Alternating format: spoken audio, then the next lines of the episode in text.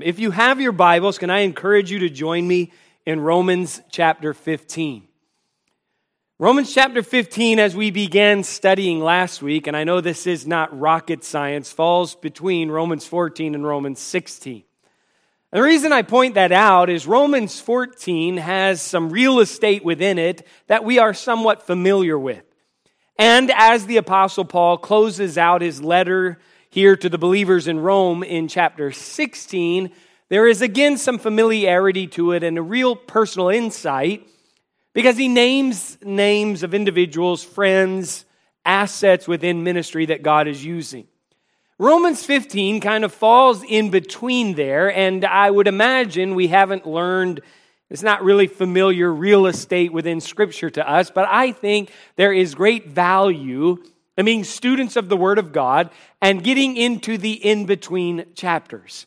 And in this passage of Scripture, I believe what is communicated to us from the heart of the Apostle Paul is a revelation of his wholehearted pursuit of holy things.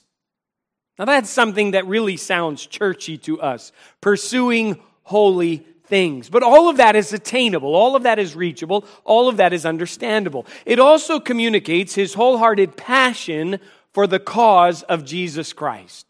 And as we work through this, we will assess whether or not we are wholeheartedly passionate pursuing holy things and whether or not we are passionate about fulfilling the cause of Christ in our lives. And I would venture to say that everybody in here wants to be a difference maker. There isn't anybody in here who wants to reach the end of their days and assess that their life has not counted. All of us want to matter. One wrote of the Apostle Paul that he was a real revolutionary. And I believe that he was. He was not a revolutionary, culturally speaking, but he was a revolutionary equipped with the good news of Jesus Christ. The reality is, the Apostle Paul is at this point in time an aging man. His body is somewhat feeble, his body is somewhat frail, but like a revolutionary going up against the power of the Roman Empire, armed only with the good news of Jesus Christ, he makes an incredible difference. He has what we might assess is the ideal missionary heart. One of the most fascinating aspects about the Apostle Paul is his genuine love for the church. I use that in somewhat of a generic term, but then his personal love for the churches that he was associated with. Much of the New Testament is penned by the Apostle Paul. You, of course, have the Gospels and you have the book of Acts, which is the history of the New Testament church. And then you enter into the epistles. And many of those epistles, those letters written to groups of believers, were penned by the Apostle Paul.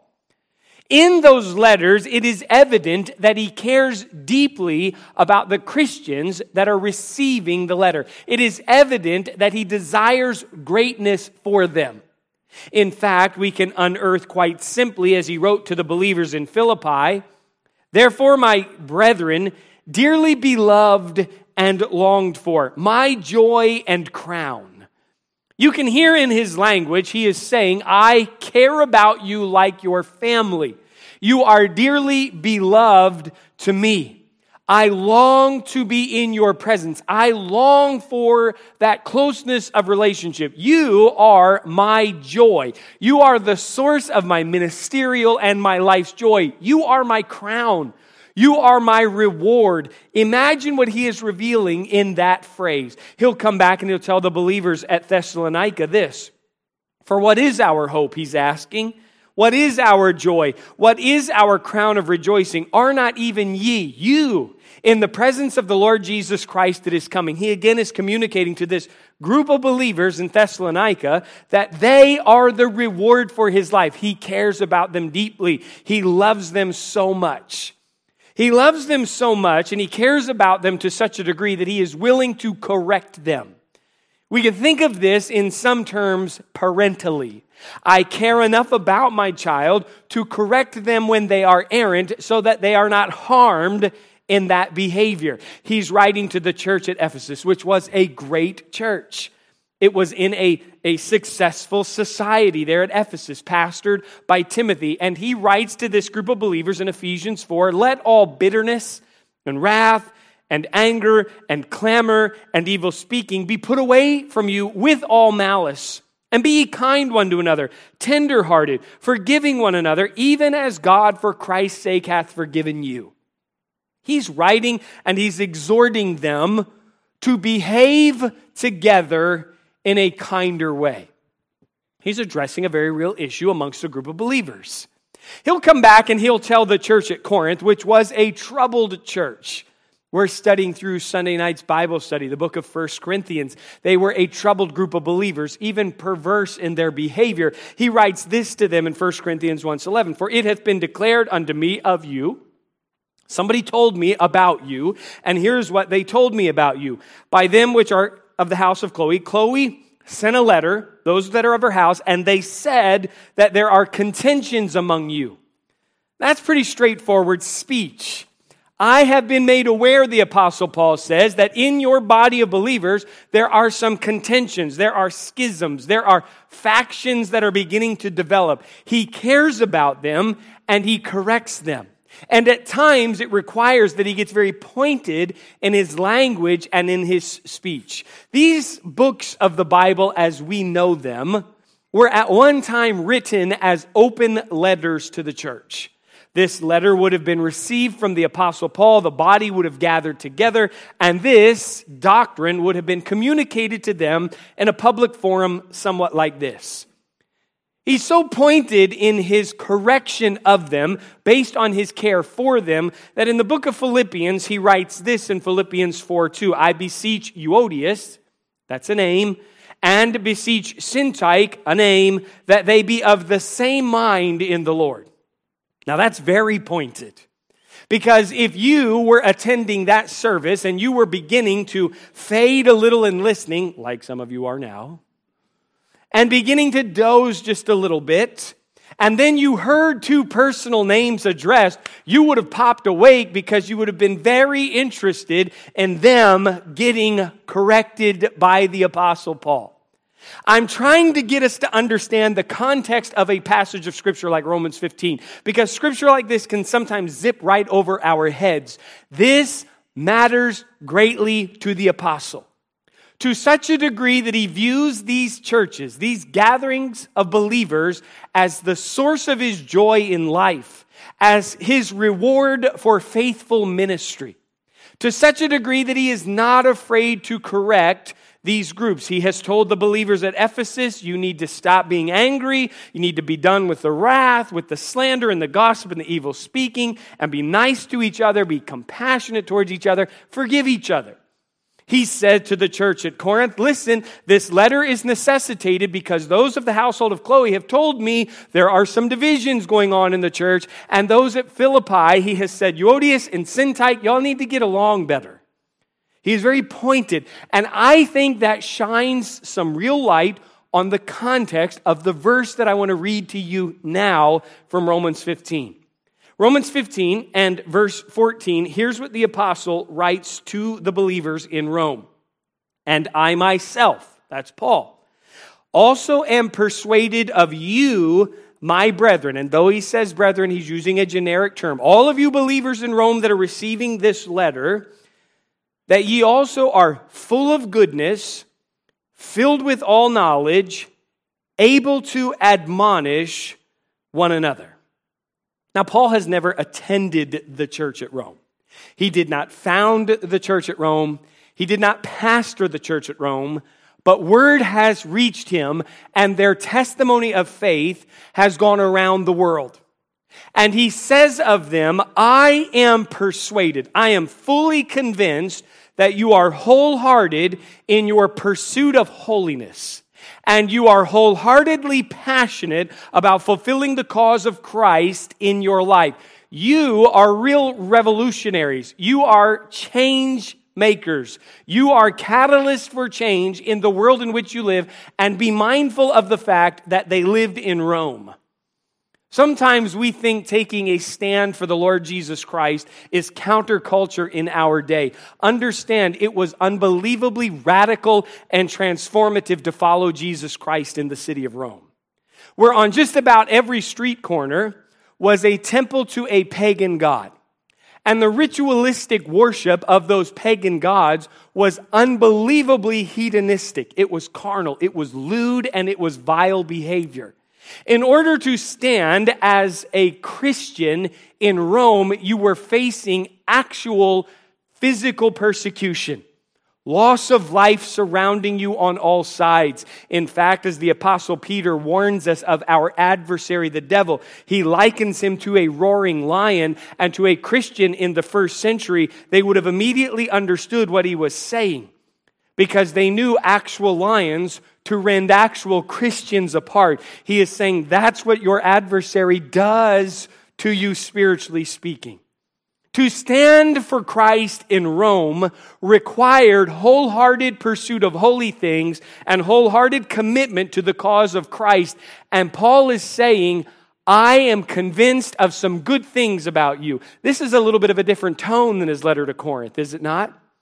Even the writer of Hebrews to his recipients said, You are slow to listen and you are slow to learn. He is saying it is possible, even in a hedonistic pagan society that is darkened by sin, to stand out and make a difference. And he gives us three integers. It wouldn't be a sermon if there weren't three. So it's really helpful that the Bible does this for us because we're not elaborating this, we're not adding on to it. All we're doing together is unpacking the scripture. And here's what he says. And, and through this, we will be able to assess whether or not we are wholehearted in our pursuit of holy things and passion for the cause of Christ. He says, Here's what I'm fully convinced of that you are full of goodness, that you have the right motives, full of goodness. Doesn't that sound great? You know what it sounds like? Like a bag of fast food, right? Full of goodness. Like a bag of your favorite donuts, full of goodness. What is indicated in the Bible language is this full of goodness is depicting a sponge. And if you took that sponge and you submersed it into a liquid, and then you pulled that sponge out of whatever liquid you immersed it in, and then you squeezed the sponge, whatever the sponge was full of would come out of the sponge. And here is what he is saying I am fully convinced that when life squeezes you, goodness comes out. Now, when we think about goodness like that, I think what we imagine is perhaps an affable personality. Somebody that everybody likes. You know, somebody that everybody likes. Everybody universally likes some people. Just think about it. You say, right now, I don't like you. You're an outsider. You're, you're, you're not one of the normals. Everyone likes me. Here's what he's saying. Listen, now as we dig into this and we're unpacking this, he's saying it's not a matter of likability. It's not a matter of affable personality. I'm not telling you to modify your behavior and start to be good. He is saying the reality of this is you have to give off a fruit of the Spirit. Because goodness, as it is used in this verse, is listed in Galatians 5.22 as one of the fruits of the Spirit. Listen, but the fruit of the Spirit is love, joy, peace, long suffering, gentleness, goodness, faith. When we grow into the likeness of Christ, lights go out. because we have the power of the Holy Spirit and computers reboot. But I can see you and you can see me and we're okay. When we grow into the likeness of Jesus Christ, the fact is we produce fruits of the Spirit. It is not a modification of our behavior that all of a sudden we produce love. It is not a modification of our behavior that all of a sudden we are joyful or that we produce meekness. The fact is, as we submit to the Holy Spirit and we walk under the influence of the Holy Spirit, goodness is part of who we are. And the Bible teaches us if we walk in the Spirit, we will not fulfill the lusts of the flesh. Naturally, my default setting, naturally speaking, is one of selfishness. I care about me. My selfishness makes me angry when I don't get my way. When I bump into other people in life, joy is only known by me when I get what I want. That is not the kind of joy we are discussing. Here is the goodness. When life squeezes you, goodness comes out of you because you are submissive to the Holy Spirit and you are like Jesus Christ. There is no good in you.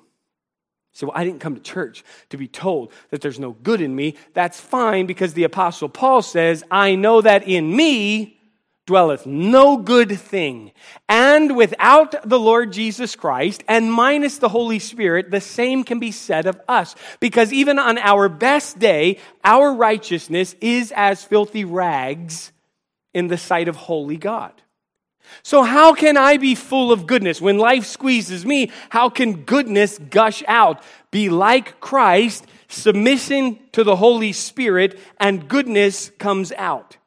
The more that you study the Bible, the more that you will come to understand that God is desperate for goodness to be a trait of his children. Listen for just a second. A few chapters earlier in Romans 12, here's what Paul writes Let love be without dissimulation.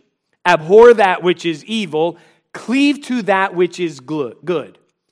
Despise wickedness, hate, abhor that which is evil, and glue yourself to what is good. Here's what we know about the believers in Rome they had done just that. Paul says, I am fully convinced that you are morally excellent. I am fully convinced that you hate sin. I am fully convinced that you love righteousness. I am fully convinced that you abhor that which is evil and you have glued yourself to that which is good. I am fully convinced that you are like Jesus Christ and you are under the influence of the Holy Spirit. You are full of goodness. In Romans chapter 13, he writes this, speaking of the government For rulers are not a terror to good works, but to the evil. Wilt thou then not be afraid of the power? Do you not want to be afraid of the authority that is the government? Do that which is good, and thou shalt have praise of the same. He was giving a pep talk to the believers at Galatia, and he says to them, Be not weary in well doing.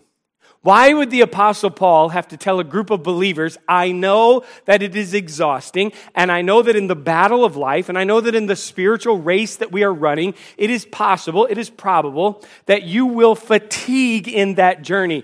I exhort you to keep on going. Don't be weary in well doing. He'll finish that verse and say this For in due season we shall reap if we faint not. As we have therefore opportunity, let us do good unto all men, especially unto them who are of the household of faith. For a believer who is wholehearted about holy living, for a believer who is wholehearted is full of goodness. Being full of goodness is not a small commitment. Jesus Christ said this in, in, in, Acts 10. This is said of Jesus Christ, how God anointed Jesus of Nazareth with the Holy Ghost and with power, who went about doing good.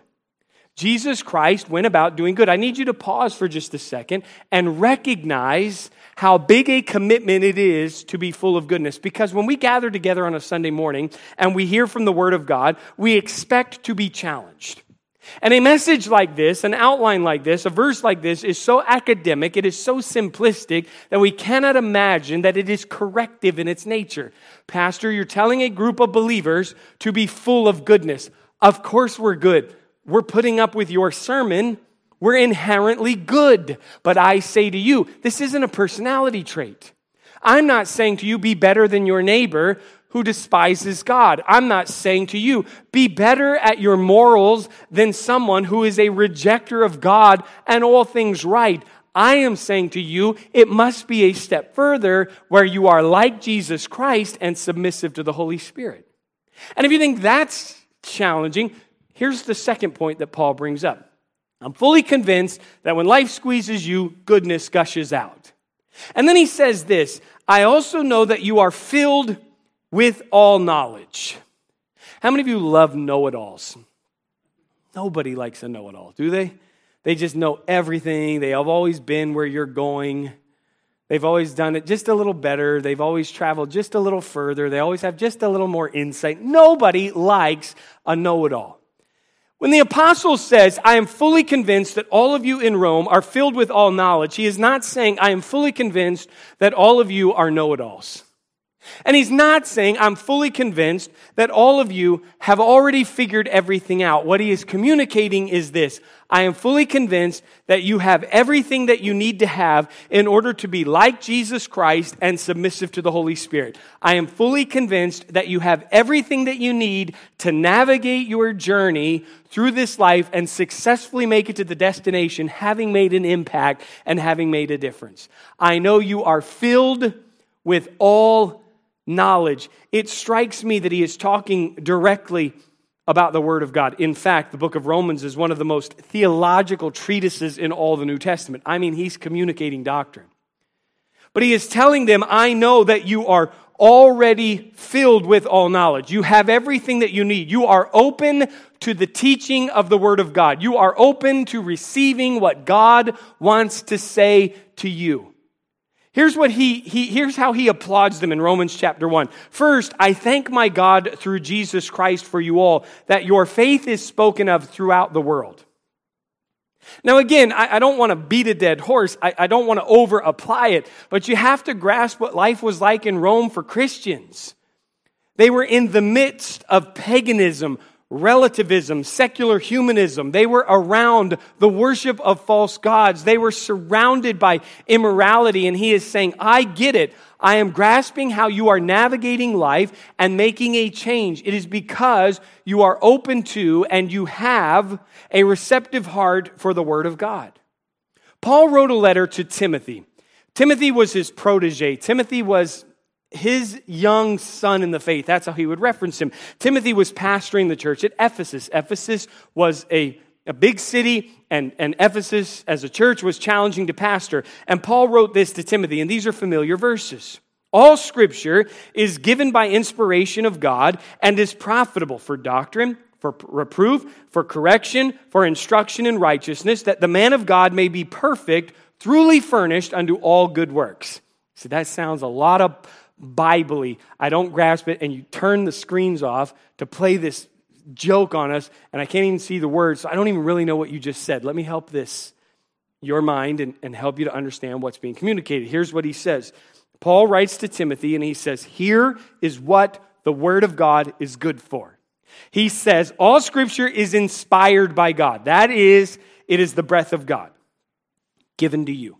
He says it's profitable for teaching. This is what you believe. This is profitable for you to discern what you believe about the world, what you believe about humanity, what you believe about God, what you believe about sin, what you believe about Jesus. This is profitable to establish what you believe. He goes further and he says, This is profitable for reproof. This tells you where you are wrong. Because believe it or not, you and I are errant from the paths of righteousness at time, and this standard is unchanging. It is absolute, and it points out where we have been wrong. It is good for correction. That informs you when you are right, which doesn't happen all that often, right?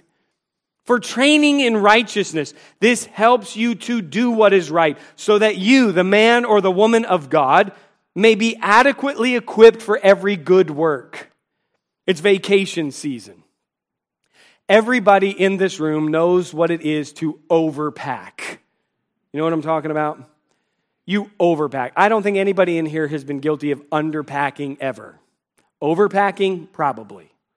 Overpacking, you, you load up the car and you think to yourself, I'm going to need that hat. You haven't worn that in three years, but I might need it on this trip. This is the trip I might need it on.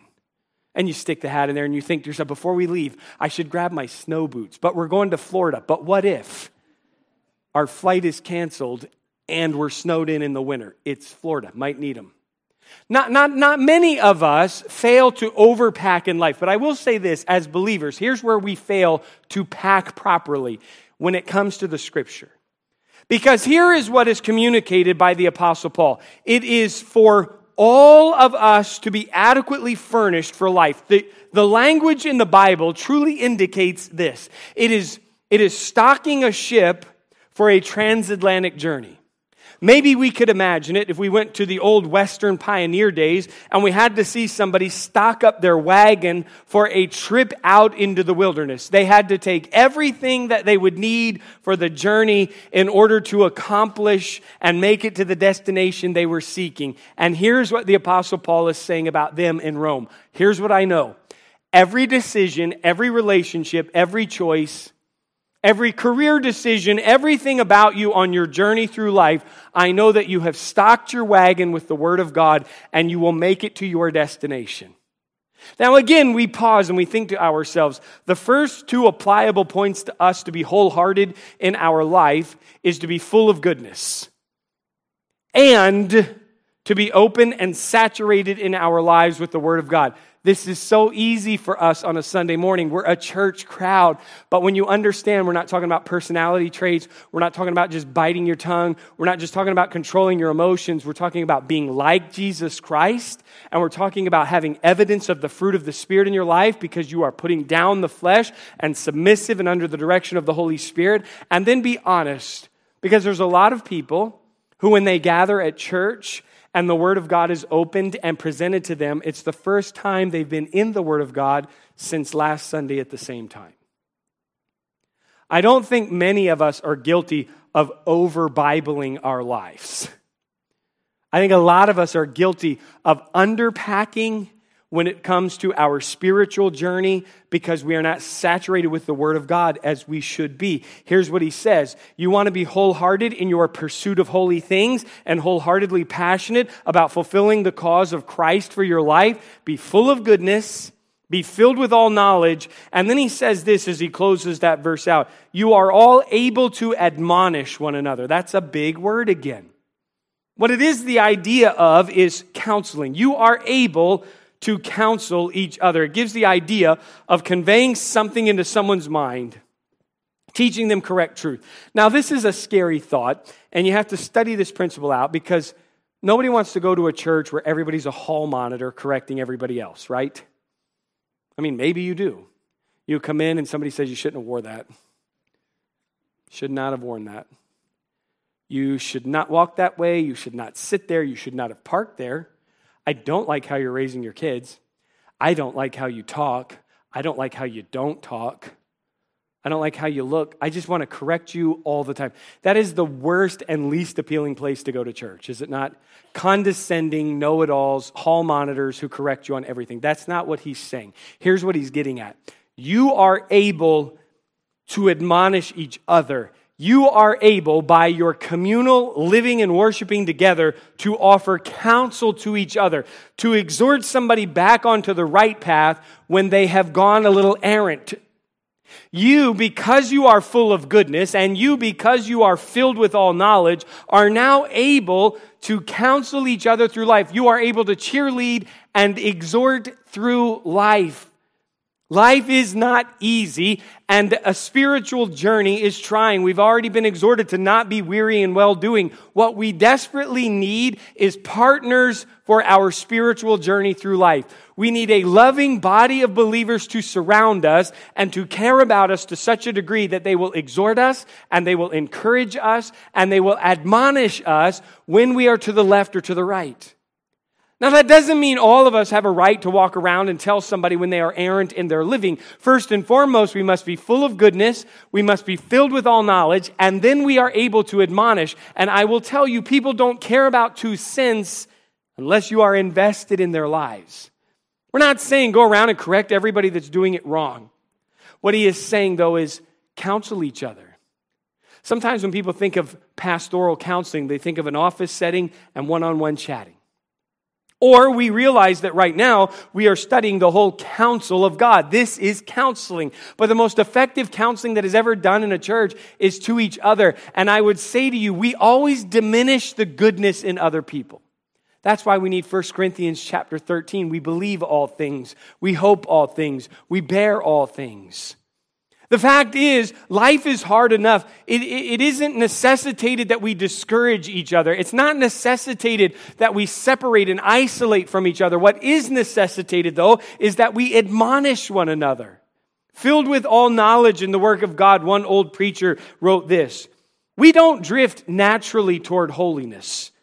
We don't gravitate naturally toward godliness and prayer and obedience to Scripture and faith and delight in the Lord. But naturally, we drift toward compromise and we call it tolerance.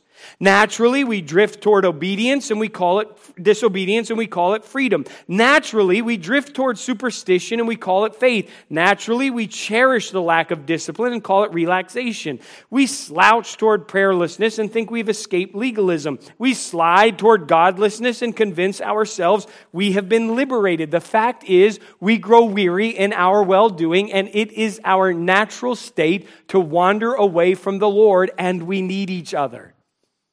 When you and I are adopted into the family of God, we are no longer allowed to say, I don't need you. Because the fact is, we do need each other. And we exhort each other like cheerleaders through life. There is no worse environment in which to be discouraged than within the family of God. Because our very existence should be to exhort each other on the path toward righteousness. I want to make a difference with the few years I have remaining.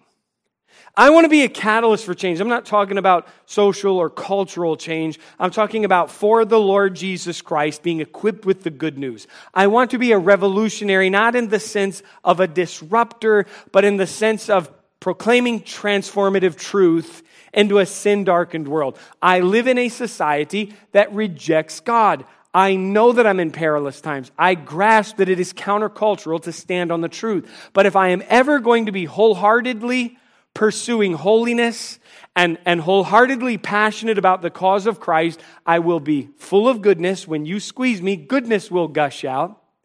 And the only way I can do that is to be like Jesus Christ and submitting to the Holy Spirit. I will be filled with all knowledge. I won't be a know it all, but I will be open and receptive and I will put everything into my life from the Word of God that I need to navigate my journey, and I will be then able to admonish. I need you and you need me to reach the finish line because life is discouraging and a spiritual journey is fatiguing, and we need to cheer each other on to the finish line.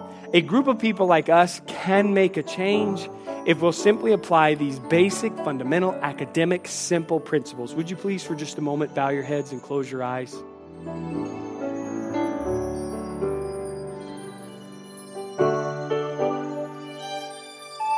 Thanks for listening this week to the Graceway Baptist Church podcast. For more information about our church and our ministries, head on over to our website at gracewayscharlotte.org.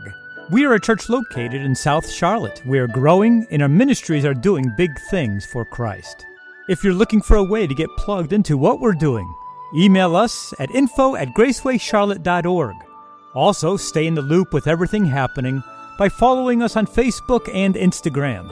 Our handle is Graceway Charlotte. Thanks again for listening to the Graceway Charlotte podcast. We'll see you next week.